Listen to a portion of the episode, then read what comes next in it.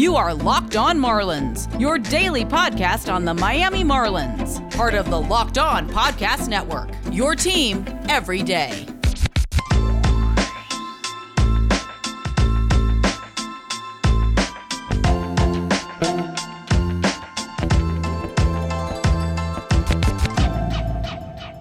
Welcome back to the Locked On Marlins podcast, your only daily podcast on all things Miami Marlins.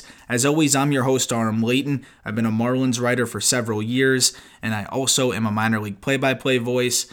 Today, going to be talking about Pablo Lopez as the player season review series continues. Lopez was borderline the MVP for this Marlins team, and I've made the case for him being the MVP over Rojas, even though Rojas deservedly so, was the MVP.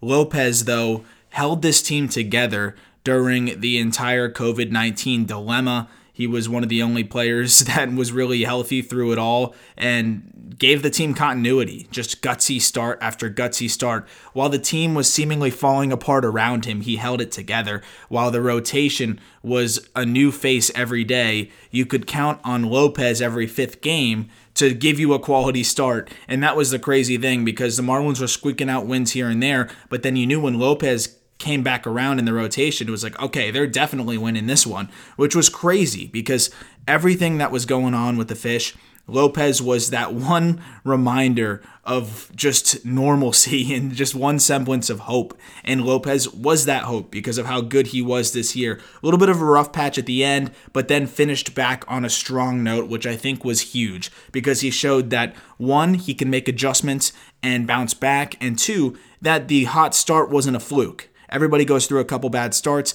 and he had to face the same team so many times that it didn't surprise me that teams like the Braves adjusted to him a little bit and eventually were able to, you know, knock him around because they had seen him so many times in a row and so many innings. And unfortunately for the Marlins, the one guy that they got to get acclimated to was Jacob DeGrom, and nobody gets acclimated to him. And they saw him just about as much as any pitcher in baseball. Anyways, we'll talk about Lopez's adjustments. His numbers on the year, very solid 6 and 4 with a 3.61 ERA, 3.09 FIP which is more telling based on the peripherals because the peripherals for Lopez are very good. 57 and a thirds innings. He struck out 59 and walked 18. So, what peripherals am I talking about? Well, just about all of them are really good. He was in the top 25% in exit velo, meaning the velocity of the ball that was hit off of him. So that means people were not hitting the ball as hard off of Pablo Lopez than 75% of the other pitchers. Expected ERA, which is similar to FIP, he was in the top 20% there. Barrel percentage, top 25%, where he was not giving up, again, a lot of hard contact or barrels. Hard hit percentage, kind of the same thing. Some of them overlap a little bit. Expected slugging and XWOBA, all in the top 20% there for Lopez, which points towards a much better FIP and points towards more sustainable success. Those are the figures that you look at where if a guy has some good numbers, but you're nervous about regression, those can kind of point towards regression quite often. And for Lopez, it points towards more continuity. And where I really like to look is pitch usage. If you can't tell by now, you know that I love to go into pitch usage and quality of pitch and where they're locating it, what changed. Because when a pitcher has this breakout season or has these massive improvements, I want to see a tangible change with it, which would imply you know, a much better chance of it being sustainable and not just some good luck with batted ball, BABIP, whatever it is. With Sandy Alcantara, that's exactly what I dove into. And if you missed that episode, definitely go and check that one out as well, where I just dive into and go deep down the rabbit hole of all the changes that Alcantara made to his pitch usage and his arsenal and how that helped him have a much better year this year and how it made him more dynamic on the mound. That's what I like to see. I like to see some changes if you're going from okay or pretty good to great or whatever it may be. If you're improving, I want to see some big change in your pitch usage or in pitch quality or both. And that seems to be the case with both Lopez and Sandy. So with Lopez, it's pretty clear cut what, what he decided to focus on. And it was the fact that he wanted to implement a sinker a little bit more. He didn't want to lean on the four seam fastball as much because it was getting hit pretty hard in 2019, and he also wanted to try to add a cutter. The cutter did not end up being used as much as it was initially advertised. I think that we were expecting to see it be used more, ultimately only thrown 8% of the time. But I think the big trends, the big differences we see is the fastball usage drops by 10%. He was throwing it 42% of the time, which it's a, it's a fine pitch. He locates it well, but it's a four seamer in the low to mid 90s that doesn't have a ton of movement. He just locates it well, and that's why he's pretty able to be effective with it. But he just didn't really work off of it well because you have a guy that is able to locate the fastball well, that sets up the secondaries great. But he did not have the secondaries really going to set them up as well. The changeup wasn't being used enough. He was only throwing it 22% of the time. Then he jumps this year, throwing it 30% of the time, and the pitch quality was much better. The sinker was only thrown 16% of the time. He bumps that up to 22.5% of the time throwing that pitch as well, and then adds the cutter, which he throws 8%, and the curveball, which is kind of just a change your perspective. I'll throw it once every ball game, roughly, and he throws that one about 7% of the time. The massive difference here with Pablo was the quality of his fastball changeup combination because that's what he really was able to work off of. In the past, it was too much fastball, not enough changeup. And it was because the changeup was not quite as good back in 2019. He found a much better feel for it in 2020. It actually was more of a power change in 2020. He doesn't have much separation between the four seamer and the changeup of only about six miles per hour. You like it to be more in the eight to 10 mile per hour range to get guys off balance. But some pitchers who have that power changeup with some good movement are able to do that. And with the fact that he implements this sinker that he hardly ever threw last year, and it's really just a heavy two seamer which is somewhat similar to what you see a lot of other pitchers throw. But the fact that Pablo is so surgical and able to locate so well, it works out better for him. We talk about how Sixto has some of the issues with the two seamer or sinker having a similar action to his changeup, and how hitters are able to zone in on a specific location and it doesn't work for him as well. That's because he also doesn't locate as well. It's okay if your two seamer or your sinker and your changeup have similar action, but you got to be able to locate it well and be able to change the eye level and all of that good stuff. And that's exactly what Pablo is able to do. Keep that in mind while also considering the fact that the changeup set up the four seamer much better. What did I talk about with Sixto in his some some of his struggles is he was not able to establish the four seamer, did not locate the four seamer as well.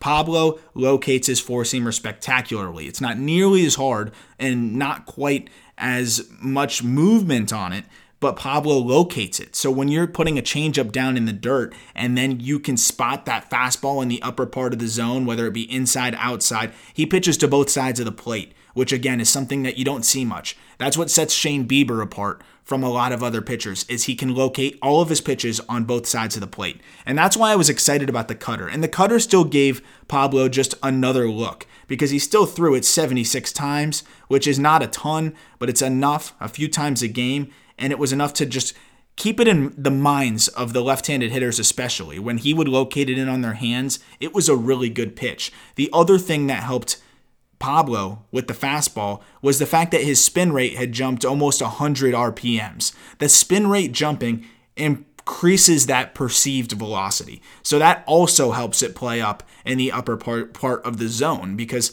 you see that pitch with the higher spin rate as a hitter and it almost looks like it's rising. And that's why you see hitters with higher or pitchers, excuse me, with higher spin rates actually get more swings and misses in the upper part of the zone. Driveline has a chart which I think I've talked about in the past where it is actually better to have a higher spin rate and not as much velocity than to have a ton of velocity and not as high of a spin rate. It kind of is like this sliding scale where you can see where your swinging strike percentage is based on what your RPMs are and what your velocity is. And essentially, I'm, I'm kind of paraphrasing, but it's better to throw 94 with a high spin rate. You'll get more swinging strikes than throwing 98 with a lower spin rate or even 100 with a lower spin rate. Because at the end of the day, hitters can time it up, but it's about that perceived velocity and that perceived movement where you can get guys to chase it in the upper part of the zone.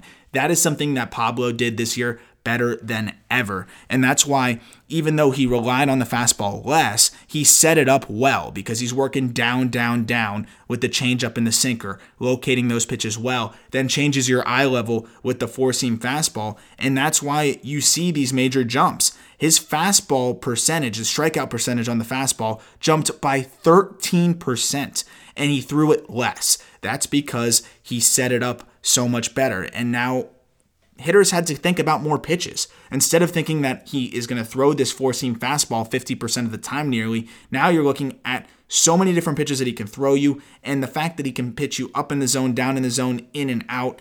All of a sudden, this guy that has, you know, average to above average stuff is maximizing it and becomes hard to hit because he's so surgical out there. And that's what I love about what we saw from Pablo this year. But every aspect of his game improved. There's a lot of other things that improved thanks to his change in pitch usage, which I'll get into in a second. I'm going to talk about that as well as how it helped him with his batted ball data. But first, a reminder that this episode is brought to you by Built Bar. Built Bar has 18 delicious flavors, six brand new covered in chocolate, easy to chew. And when you go to builtbar.com and use a promo code locked on, you'll get 20% off your next order. It's hard to beat a protein bar that tastes good, that's covered in chocolate, that's high in protein, low in calories, low in sugar, low in carbs. What else could you want? They have every kind of flavor that you can imagine that tastes like a candy bar, except none of the bad stuff that candy bars have. That's builtbar.com, promo code locked on for 20% off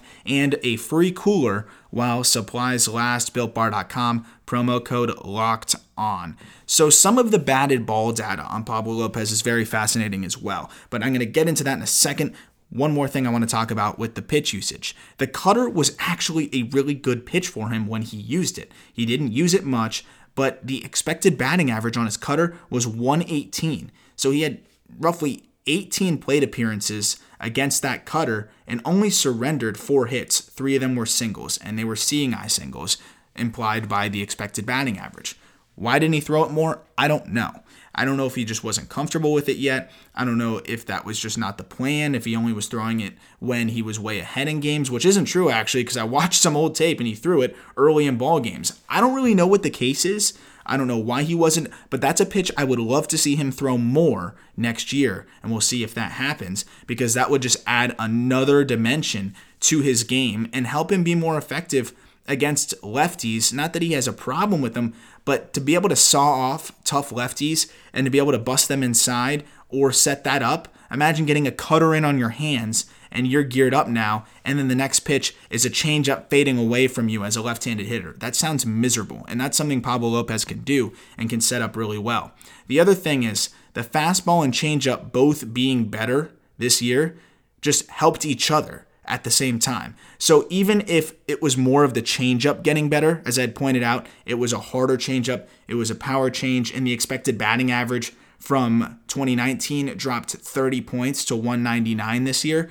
I think that's what really helped the fastball because the fastball didn't change too much outside of the jump in RPMs and a fraction of a jump in velocity, about not even half of a mile per hour. So really it was only the RPMs, which wasn't even crazy. It was it was just under 100, which is enough to make a difference, but not enough to make your strikeout percentage jump by 13%. So what what that really was was the changeup being better. When the changeup is better, it makes the fastball better and vice versa because now establishing that fastball, you have the hitter guessing one or the other. If you throw the fastball and he's sitting changeup, he's just going to watch that go right across the plate for strike 3. If he's sitting fastball and you throw a changeup and he doesn't pick it up out of your hand, he's swinging on his front foot. And that's what happened this year is the pitch was so much better, the changeup, that it made the fastball better, and in turn goes back around and makes the changeup better. That's why that's the best pitch combo you can have in baseball, and the most difficult to hit. A guy with a good changeup that looks like his fastball is miserable.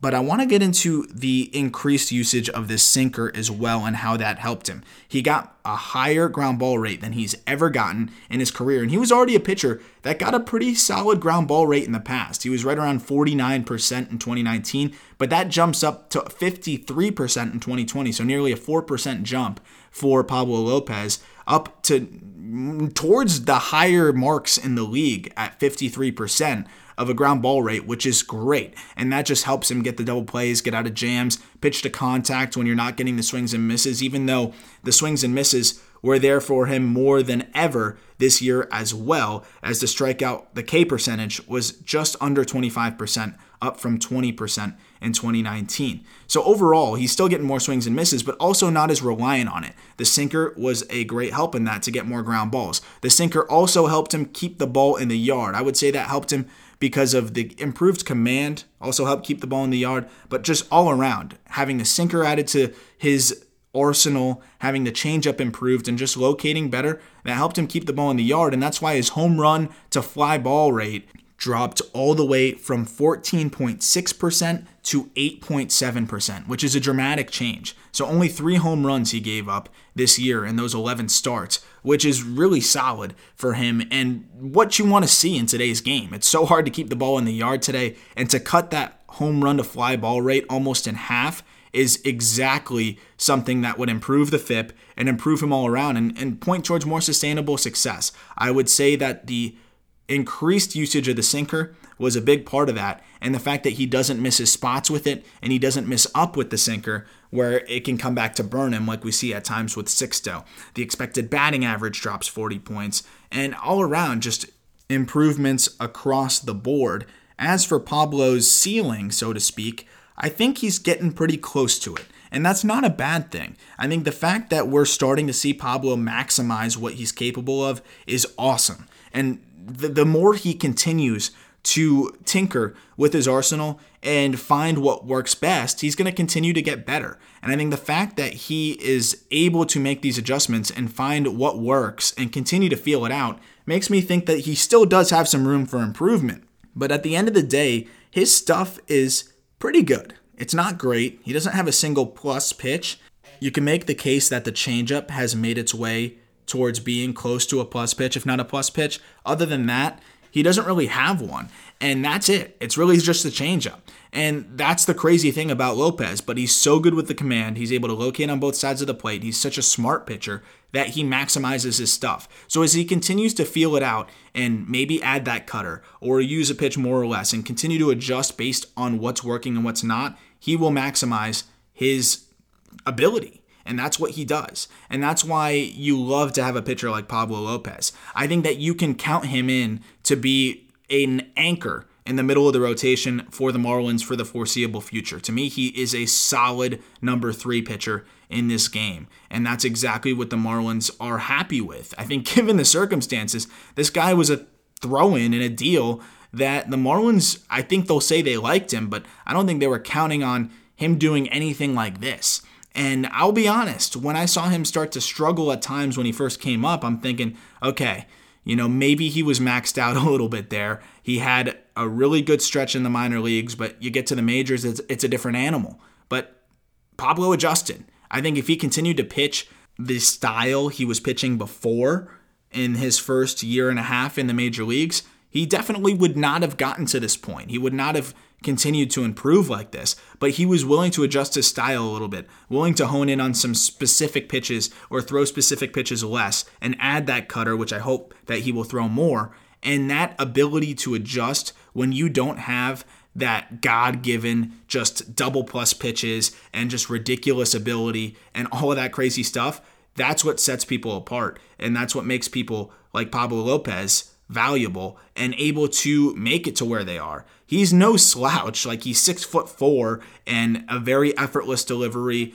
and also still runs it up to the mid 90s. But at the end of the day, so many guys do that. And if you don't have that plus plus off speed offering, you're going to have a tough time having success in the major leagues. Now that he's found that changeup and has made it have a push towards being a plus pitch and has continued to refine what he's got and maximize it, I think that he is a safe bet to be as good as he was over the course of this year for the foreseeable future. I think you can pencil him in for a mid threes ERA and just give you competitive start after competitive start every time he goes out there. And that's what I love about Pablo Lopez. Not to mention, he's just a fan favorite, a likable guy, and not to mention, should be a fixture in this rotation for the foreseeable future, along with Sandy Alcantara, Sixto Sanchez, and hopefully Edward Cabrera. I hope you enjoyed this episode. It's always fun talking about some of the most exciting players the Marlins have, and especially the fan favorites. Of course, way more season reviews to come. Coming up in the next episode, I'm going to take you through my ideal Marlins offseason and what I think could be the most likely decisions that they'll make, and emphasis on realistic that is what I'll do, and it will be kind of a mock of the offseason of what I think the Marlins should do. That will be the next episode coming up tomorrow. I hope you enjoyed this episode. Of course, plenty more season reviews on the way and a lot more offseason coverage, whether it's free agents, trades, and draft stuff on the way as well. Feel free to always reach out on Twitter at RMLayton8 or at Locked On Marlins. And be sure to check out the podcast Locked On MLB Prospects, where I'm talking about all the prospects in baseball. A lot of breakdowns similar to this, but with some of the top prospects in baseball, some Marlins related, some rivals in the NL East, some of the prospects that you might want to know about because they're going to wreak havoc on the Marlins for a while, like Alec Bohm, who I've talked about quite a bit, and Cristian Pache and all of those guys. It's interesting, it's fun, and if you have any interest in prospects, definitely do me a favor. I'd appreciate you giving a listen to Locked On MLB Prospects as well. I appreciate your support as always. Look forward to talking Marlins baseball with you tomorrow.